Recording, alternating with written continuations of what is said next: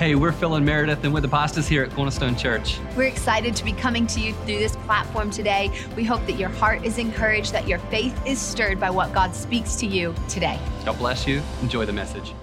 God bless you, everyone. You may be seated here in this building tonight because I'm going to talk to you just for a little bit about Jesus being the true light, and I'm going to tie it into our our, our Christmas season. And um, I, I, believe I was uh, told you on Sunday that uh, I've been saying uh, to the people of God, those who believe, that uh, when you have faith, you should count it as a gift.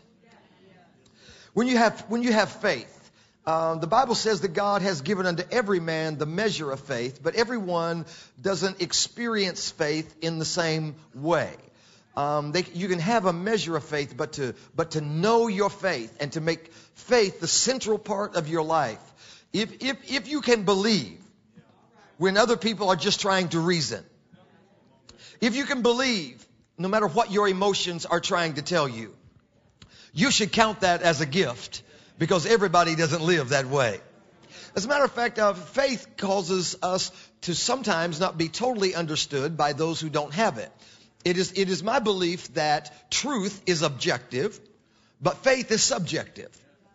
That means faith is real to the people that possess it. Uh, when you have faith and when you live by faith, it's not, it's not always easy for other people to understand it if they are not a person of faith because uh, faith causes you to get together with other people of faith. Uh, faith causes you, like uh, Pastor Mel said when he was st- standing up here, like I just, I, I want to be in the place and I want to be in the right place. And, and some people don't even know what a, what a midweek service is. Some people don't know what it means to, to have a desire to be in the house of God. If you have faith, you should count it as a gift.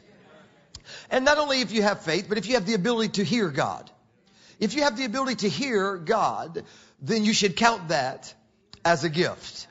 Because the Bible says that, uh, that there are people that have ears, but they don't hear. And so Jesus said that my sheep know my voice and another one they won't follow. So if you're one of his sheep, and and uh, I, I know that there are some people that are get uncomfortable if they're not initiated into the things of God because they sometimes think that when we talk about hearing God or that God is talking to us, uh, the only concept that they have of that is they think that we're all hearing audible voices or or you know that it gets spooky to them. But it's not spooky to hear from God. It should be second nature for you to hear from God. Because God speaks to us in many ways. God speaks to us in situation. God speaks to us through revelation.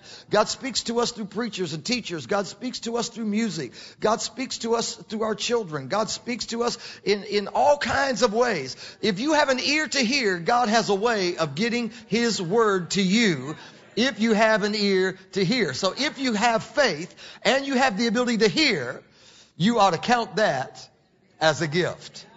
Have you ever heard God speak to you? Wave at me. You know, I don't know what that means to you or how, how it comes to you, whether you feel it, whether you hear it, whether you sense it, whether you dream it, or however it comes to you. But if God has ever spoken to you and you know it, you know that nobody can talk you out of what nobody talked you into. So if you have faith and if you can hear, you should count that as a gift. Also, then, I like to say if you can feel it. If you can feel it. If you can feel it you should count that as a gift. Uh, because serving God is not just principles and it's not behavior modification. Serving God gives you the ability to feel it. And I, I, know that that too is a, is a term that's different for different people because we feel it in different ways at different times and at different levels based on the intensities of the moment, based on whatever is going on. And some people, when they sense the presence of God or they feel the presence of God, they get goosebumps and some people cry easy and some people go to running into stuff and some people, you know, you have to get around them in a circle and hold them up. But whatever it is, that if you can feel it, if you can feel it, I don't want to go to church and not be able to feel it. You know? And we don't live by feelings, but sometimes the word feel we use is, is a, is more of a colloquial term than using the word discernment. In other words, if you can discern the presence of God, if you are aware, if you are awake to it, Being asleep means you are unconscious to something. But when he wakes you up and on the inside of you, every so often you can feel it. And I believe you ought to go to church with people who can feel it. I want to be around singers who sing till they feel it. I want to preach till I feel it. And I don't know what feeling feels like to you, but I'm glad that the old saints used to say you don't live by feelings, but I wouldn't serve a God I couldn't feel sometimes. and so I'm glad that I can feel it. Anybody feel it in the house right here? And so then, then I believe that, that, that you should count that as a gift, but also that if you have sight, if you can see spiritually. And I'm very careful, as I was telling you on Sunday, when I say that you have spiritual sight, is because uh, it's not natural sight. Whether, whether your eyesight is good or bad, or you have pre- prescriptions and, and different varying uh, abilities of, of sight, um, it, that, that's not what I'm talking about. I'm talking about being able to see that God is up to something. Oh yes, that vision. And this is, this is why it is important for us to walk in the light. Being in the dark. Yes. Being in the dark means you don't have the ability to see what is around you. And so it was in the beginning when God created the heavens and the earth and darkness was on the face of the deep. The first thing that we hear that God says to all of the universe is, let there be light. So it tells me that the quality of light is an undeniable, essential element to who God is. Where God is, there is light. He is the Father of light. He is, He surrounds us with light. He calls us out of darkness and into His marvelous light. And so when we live our life outside of the will of God, uh, uh, alienated from what Jesus did for us, then we live our life really unconscious to the purpose and the plans that God has for us. Have you ever thought to yourself sometimes how people even get through life without serving Jesus? I mean, when you're serving for a long time, you think to yourself, how do people move through the world without acknowledging God? How do people survive the tough things of life and they don't have a God to talk to? How, how, do you make it through all the vicissitudes of life and the ups and downs and the hills and valleys? How do you get through that and you don't ever feel that God is with you? You can go through a valley of the shadow of death. You can go through temporary layoffs. You can go through downturns. You can go through all kinds of situations in life. But when you know God is with you, when you know that God hears you, then you know you're going to be all right. Somebody shout, I am going to be all right. In case nobody told you, you are a mountain mover. You are a newsmaker. You're a game changer. You're a history maker. You're a barrier breaker, a ceiling shatterer. You are, yes, you are. and this is what God has put on the inside of you. And you know these things because you have the ability to see that God is at work. Isn't it interesting when you can see that God is at work and you really still don't know what He's doing? But at least you can see that God is doing something. I'm, I'm, I'm, talking about this because I'm, I'm fascinated about this thing about God and light because when he speaks this into creation, um, light is one of the essential elements that's needed for life, but it also has an effect upon everything that is. Light affects everything. Um, some people that are not from the north or the Midwest think that our leaves turn colors because it gets cold. But leaves don't turn colors because they get cold. Leaves turn colors because of the amount of light that they get. Photosynthesis is caused by light. And when you have less light, then the leaves turn colors. Some people think that animals get a winter coat because it gets cold. But they don't. They get a winter coat because they get less light. It is the less light that is the indication that cold weather is on the way. And so they, they produce a winter coat, getting them ready for the winter. Yes. And uh, the birds don't fly south because it gets cold. They fly south because it gets dark. Oh my goodness. Some people, when it gets cold and dark, they'll go all the way to Africa. I mean, they just, they just leave you.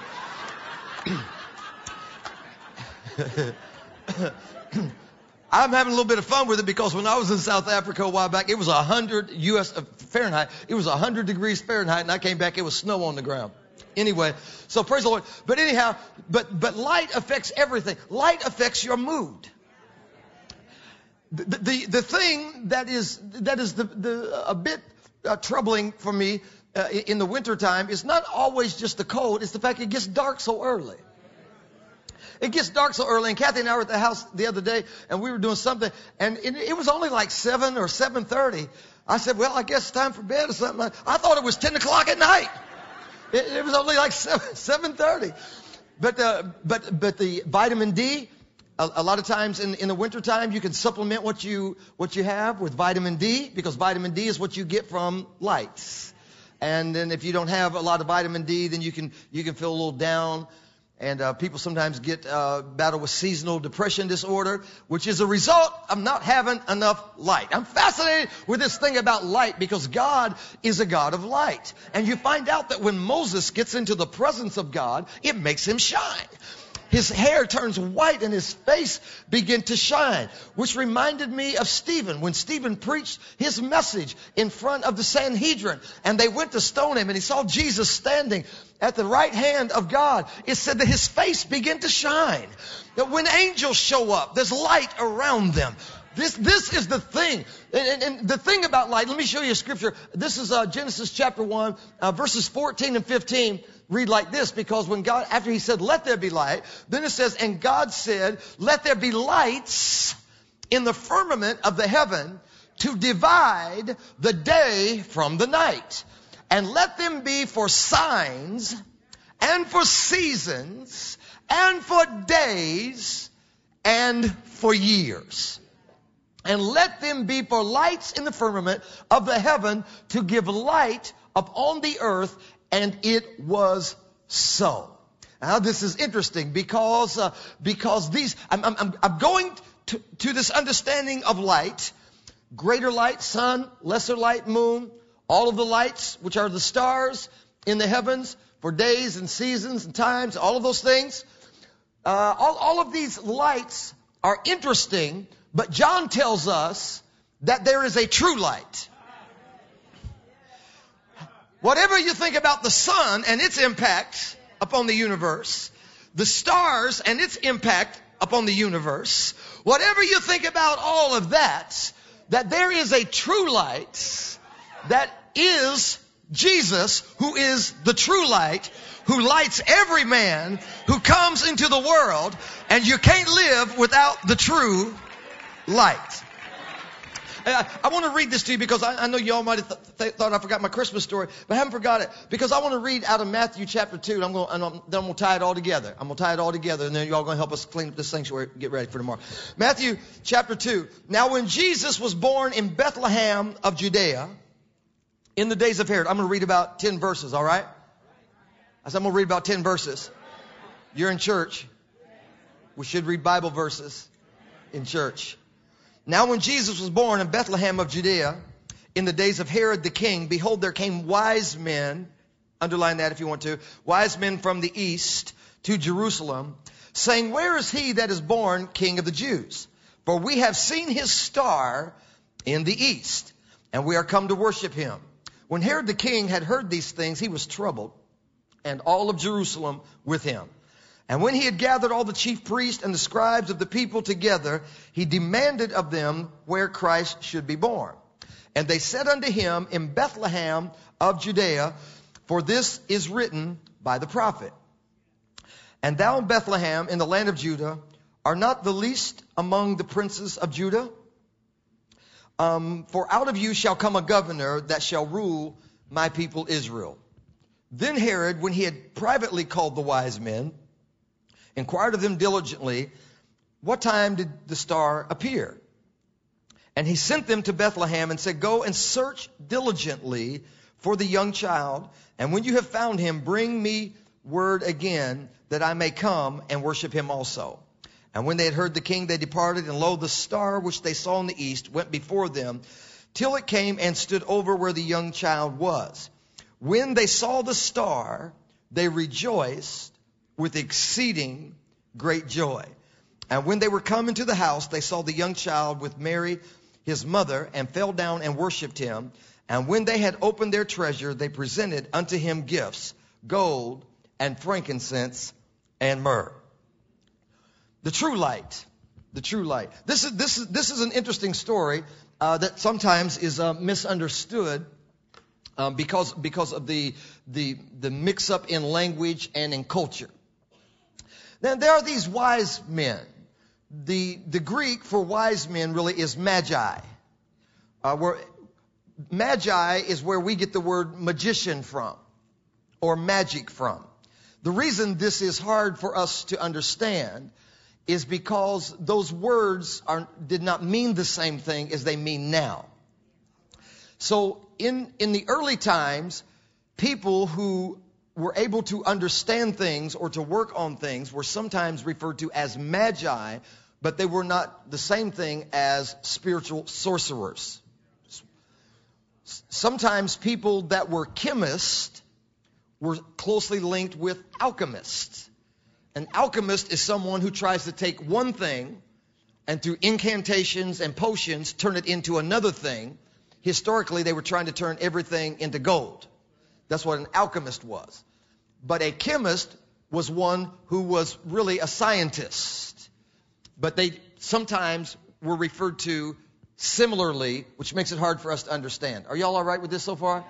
I'm trying to get you to understand this because the question is, what would cause these magi, these, uh, the, these people who were wise men, who, who were, had some kind of understanding, what would cause them to know that they should look for this star? Uh, let me work this out because I don't want you to get this confused with astrology. That's what I'm trying to tell you. But in the early days, we understand, if you go into the book of Daniel, you will find out that there were, that the king had these wise men. Some of them were referred to as sorcerers. They would interpret dreams. Some of them were referred to as astrologers. But the, but in that time, the astrologers were not necessarily the same thing as people who get into astrology today. They were people who looked to the heavens to determine, because of Genesis, the times, the seasons, the days, and the years. They understood that the heavens are the most perfect timepiece. And so when, in the absence of movable clocks, nobody had a clock, in the absence of any of that, to tell times and seasons, they were able to determine times and seasons by observing the stars, which is not the same thing as worshiping the stars, and it's not the same thing as your life being dictated to by what zodiac astrological sign you were born under. I'm, I'm, I'm, I'm, I don't want to, I don't want to bog down on this. I'm just trying to get you to understand that when you go to the book of Daniel, you find out that the king had wise men, magi. And the magi's were good in math. They were good in science. They were good in all of these studies. We know this, right? We know this because Daniel refused the king's meat, refused the king's wine, and he ate only um, like fruits and vegetables. It's what we're going to do after the first year. We're going to do a Daniel fast. That's where it comes from. We're going to do 21 days on a Daniel fast for everybody that wants to and repent over Thanksgiving. And, and so so, so this is where we get the understanding that he ate no pleasant bread and, and he put himself on this own diet. If I can say it that way. Not to lose weight, but to be disciplined. And after 10 days, in the book of Daniel, when they came back to check on the, Daniel and his buddies, they said that they were 10 times better. No, you didn't hear me. 10 times better than his mathematicians, than his sorcerers, than his astrologers, than all of his scientists and all of his chemists. He found them 10 times better. Put your hand on yourself and say, I'm getting better. Say, I'm getting 10 times better. And, and so, so we understand this. here's where I'm going with this. I'm not just, I'm not just walking through this for no reason. I'm trying to get you to see something that, that Daniel did not refuse to be known amongst the number of the wise men. He held true to God, but he did not count it like something that he didn't want to be included in. And the wise men were glad to have Daniel included. Because Nebuchadnezzar comes one day and he says, I have a dream and nobody, and I don't think anybody can interpret the dream. And you gotta know, you gotta know this, is this, this was a tough one. He said, I'm not gonna give you the dream and then you interpret it. He said, we're gonna find out who's really got something. He said, you're gonna tell me what my dream was and then you can interpret it. That's pretty deep. And so all the wise men, being wise, said, let's go get Daniel. And so they went and got Daniel. And Daniel then gives us the key to what makes him, this is Daniel chapter 2 I'm talking about. Daniel, Daniel begins to tell, before Nebuchadnezzar, he doesn't take the wisdom as his own thing. He says, the God of heaven reveals secrets. The God of heaven puts one up and raises, puts one up and brings another one down. The God of heaven has anointed me. God of heaven can do this. So they begin to realize, oh, I'm getting ready to show you something. They begin to realize that Daniel was not just a smart guy. Daniel was not just good with numbers. Daniel wasn't just good at chemistry. Daniel wasn't just good with verbal skills. Daniel had access to a realm of an understanding where light would shine and you could see what other people couldn't see and you could do what other people couldn't do. They understood Daniel to have a prophetic anointing that was in him. The reason that this is important is because Daniel is the guy that prophesied in the presence of the wise men, the magi Magi of that day, he prophesied in their hearing that there was going to be 70 weeks and there was going to be 70 sevens in a row. In other words, one seven is a week, but a week of years. You understand? That, that, that, a, that seven, 70 sevens. 77 weeks of years. Uh, 490 years. All right? Daniel begins to prophesy that after 490 years, 77s, yeah, that there is going to come the true light. And the true light is going to come and it won't be John because he is not that light. He came to bear witness of that light. But the God who spoke in the beginning, let there be lights. And then in verses 14 and 15, put the luminaries in the firmament so that you would understand days and times and seasons and years. And the people who understood how to look into the stars and to determine the months and the days and the years heard a prophecy from a man named Daniel. And Daniel said, you better start counting because 490 years from now, 77s from now, there is coming some who's going to be known as the bright and morning star. And when you, when you hear these words, you need to pass them on to your children and pass them on to your children's children and pass them on down to your children's children's children because 490 years from now, just as sure as I'm standing here, interpreting Nebuchadnezzar's dream, uh, the true light is coming into the world. I need somebody to put your Holy Ghost hands together. I need somebody that has a praise.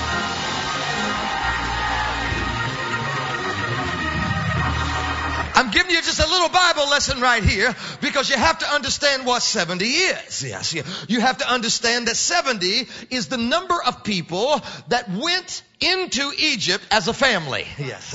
Abraham's family went into Egypt as, as 70 people and came out a great nation. 70 is the number of nations. It means that all nations are 100% forgiven. When they asked Jesus, how many times do we have to forgive? Do we have to forgive seven times? Jesus said, no, seven times 70. Because that means everything is totally forgiven for all the nations. And so when Daniel receives the prophecy that seven seventies, that means that God is going to do something that will cause all nations to be able to be forgiven. Because I'm going to shine a light into the darkness, and the darkness will not be able to put it out. Herod can't put it out. Pharaoh couldn't put it out. Satan couldn't put it out. I'm going to shine a light into the darkness. You may know somebody that's sitting in darkness today, but I tell you that there's a bright light shining. There's a light shining into the north and the south uh, and the east and the west.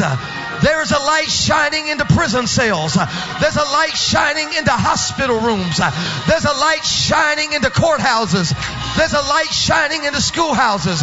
There's a light shining into crack houses. There's a light shining into the White Houses. There's a light shining every place you can think of. Let that light shine. Let that light shine. Let the light shine. Let the light shine. Somebody shout, let the light shine. There's a light that is shining. There's a light that is shining, but I'm getting ahead of myself and I'm getting excited because I preach like I feel it. Oh my God, I count it as a blessing uh, to be able to read the Bible and feel something. I count it as a gift uh, to be able to talk about the goodness of God uh, and something down in my soul goes to moving. I'm glad on a Thursday night I'm not sitting up in a hospital bed somewhere. I'm glad on a Thursday night that I have my freedom and use of my mind. I'm glad on a Thursday night uh, that I can get together with some other people who can feel something somewhere down in their soul. Somebody who ain't afraid to clap every now and then. Somebody who ain't afraid to say hallelujah and yes. Somebody says it's Thursday night and everything is all right and ain't nobody mad, sad, or looking bad but the devil. Woo! Let that light shine. Anyway, anyway, anyway, anyway, anyway. So the Magi, the Magi of Nebuchadnezzar, who heard from Daniel, began to pass it down. And they made, they, they made note would be, would be the, uh, the understanding at least, uh, commonly believed that they would have made note and marked the sky. Because they knew 490 years which, by the way, is the time that Jesus was born. It was Daniel's, Jesus is Daniel's 70th week. And uh, when, when that time came, generations after Nebuchadnezzar's magi, over here in Babylon, keeping their eye on the sky, they saw a star they had never seen. And they said, that's it right there. And they got up. The Bible never tells us it's three wise men. it just says wise men. But the, but, uh, common tradition was it was probably 12 of them. But anyway, that's not the point. But the point is they got up and they followed the star.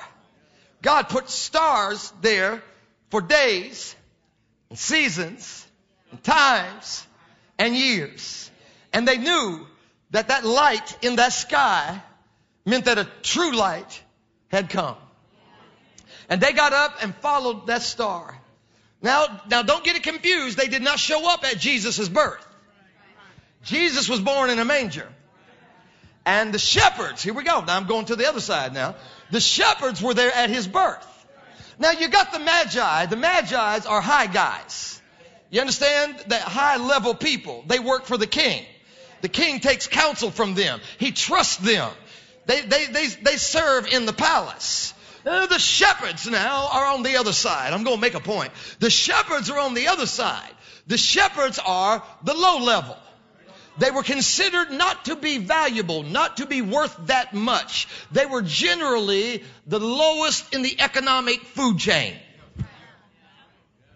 But while the high level guys are following a high level star, then the low level guys are watching low level sheep in a field by night. Yeah. Uh, and it's the only the second time in the entire Bible that a group of angels show up together.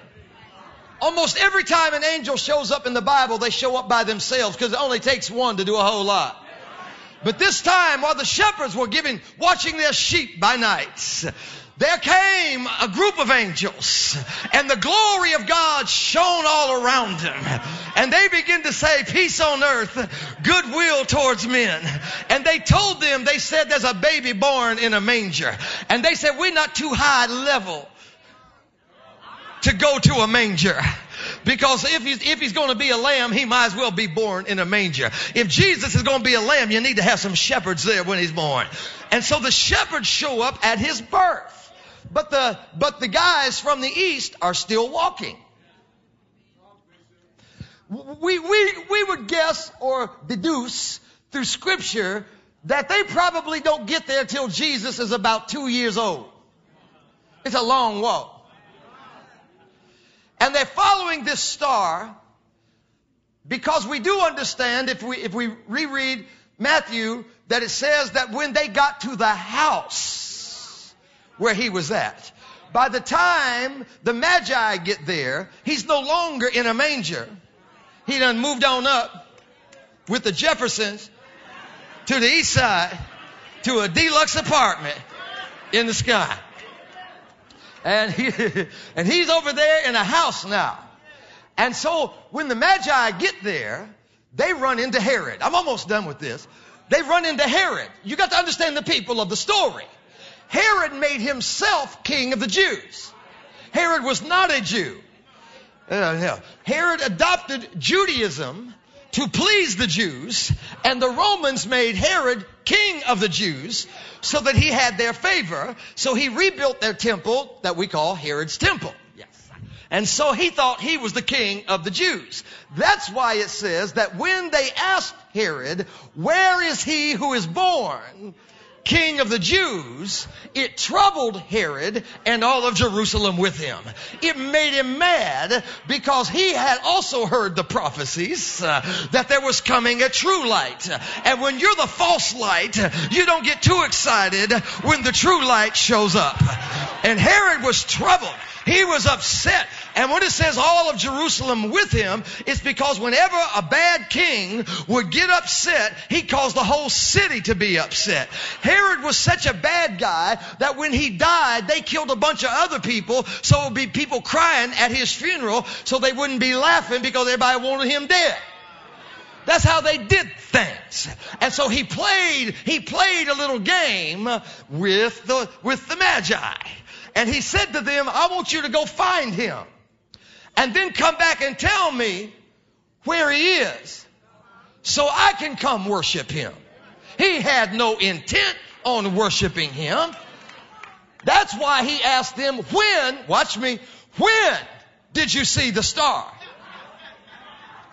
Because he has some people that can count backward and figure out the age of the child. And when they told him, when they saw the star, Herod said, I want everybody, every male, two years and younger to be killed because I'm counting back and I'm not going to miss him. And so he, but, but before he said that, he had told those guys, he said, I want you to go and find him and then come back and tell me where he's at so I can worship him. Let me tell you something. Don't mess with magi.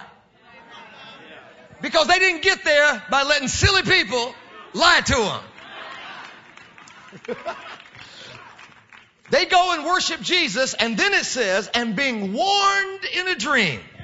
Oh my God, if you can feel it, if you have faith, if you can hear God and you can see what's going on, you should count it as a gift.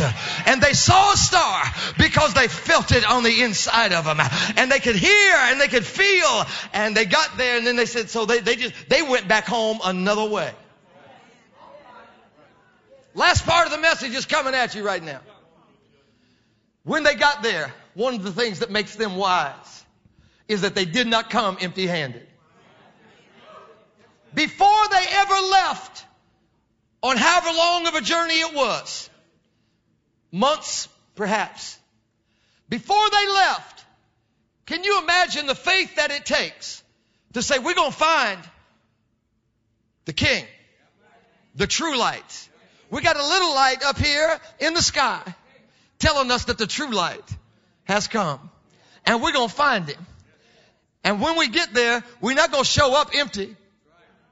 So we're going to all, we're going to prepare to bring some stuff with us because we're coming to worship him and to honor God for sending the word who was in the beginning with God, who was God, who was in the beginning with God, who all things were made by him, and without him was not anything made that was made. We, we're gonna, we're gonna, we're gonna honor this thing that goes all the way back that our forefathers told us that Daniel had prophesied about. And when they got there, they brought gold. Gold. Gold is the gift that you give to a king.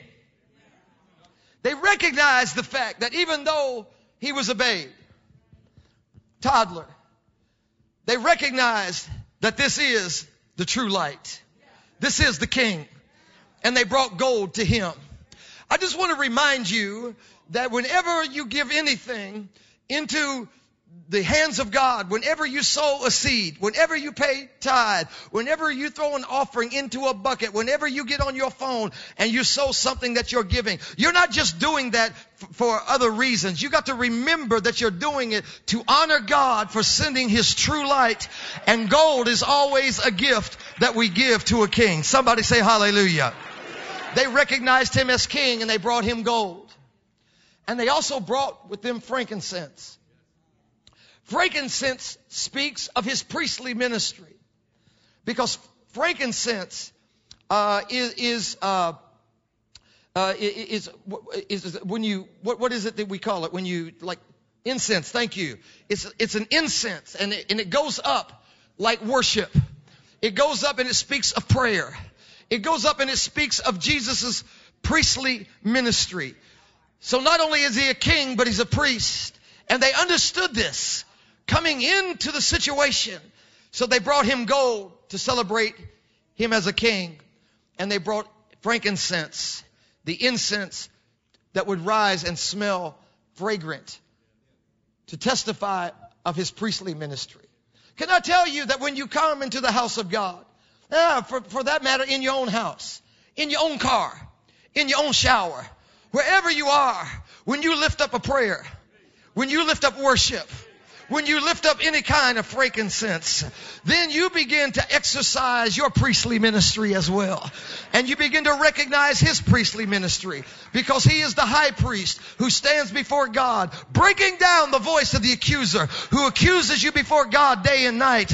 But there's the voice of the intercessor that stands before God. And so Jesus now is that high priest as well. And then they bring him myrrh. They bring him myrrh, and the myrrh then is an embalming fluid. It's what they used when they were, when someone had died and they were going to embalm them, then they would use myrrh.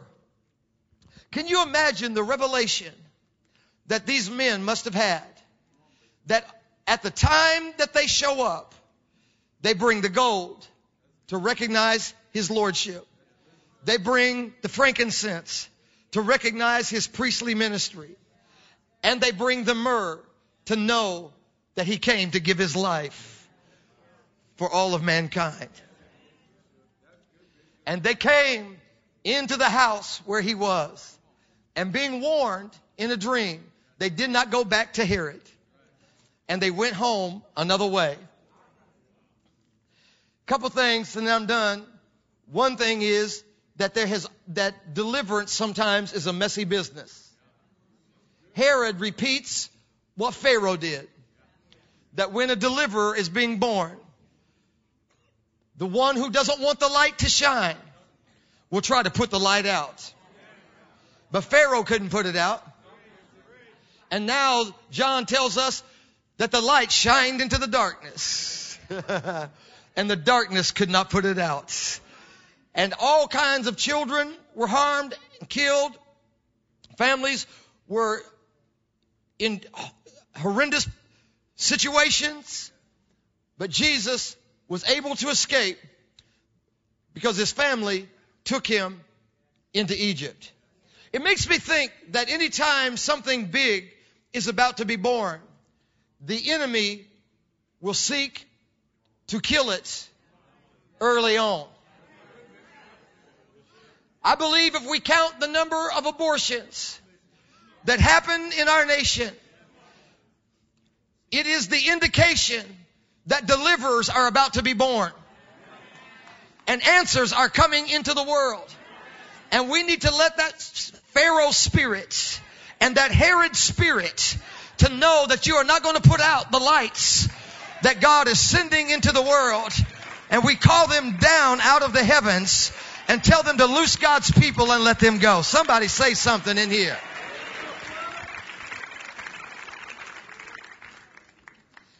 The other thing that I always find is interesting is that um, Jesus was supporting his whole family when he was two years old. I always think that's interesting because they were told to get up and go, and um, Jesus was the only one who would go, and frankincense, and myrrh, and Joseph probably. I'm out here on my own now. I'm not in the Bible at the moment. I'm out here in my own imagination. But I'm saying, I'm guessing Joseph said, We'll get this back to you later. We need to use this. We're going to Egypt. We got to have some place to be. I don't know how it all worked out, but I know that them, them wise men brought a lot of it. Because tradition would tell you that if you go to see a king, you ain't, you ain't bringing like a pocket full of gold. They were bringing camels. And they brought camels of gold and Jesus was supporting his entire family. Well, you know what that tells me? Is that Jesus still supports his family. Hallelujah. He is the Lord who supports us. He is the Lord who blesses us. He is the Lord who heals us and He is the Lord who delivers us. I came here tonight just to remind you that Jesus is the true light. He is the true light. He will never lead you into the dark. He will never leave you in the dark. He will never keep you in the dark. He is shining a light all the way around you. Everybody stand up, clap your hands one time. I wanted to preach a little Christmas message for you tonight. I hope that message meant something to you and that it means something in your days to come. Yeah, if this message has blessed you and you want to sow into the ministry of Cornerstone Church, you can do so from wherever you are today. Simply jump on our website at cornerstone.church and you can find the link there so that you can give in whatever way is most convenient to you. And we'll see you back here next time.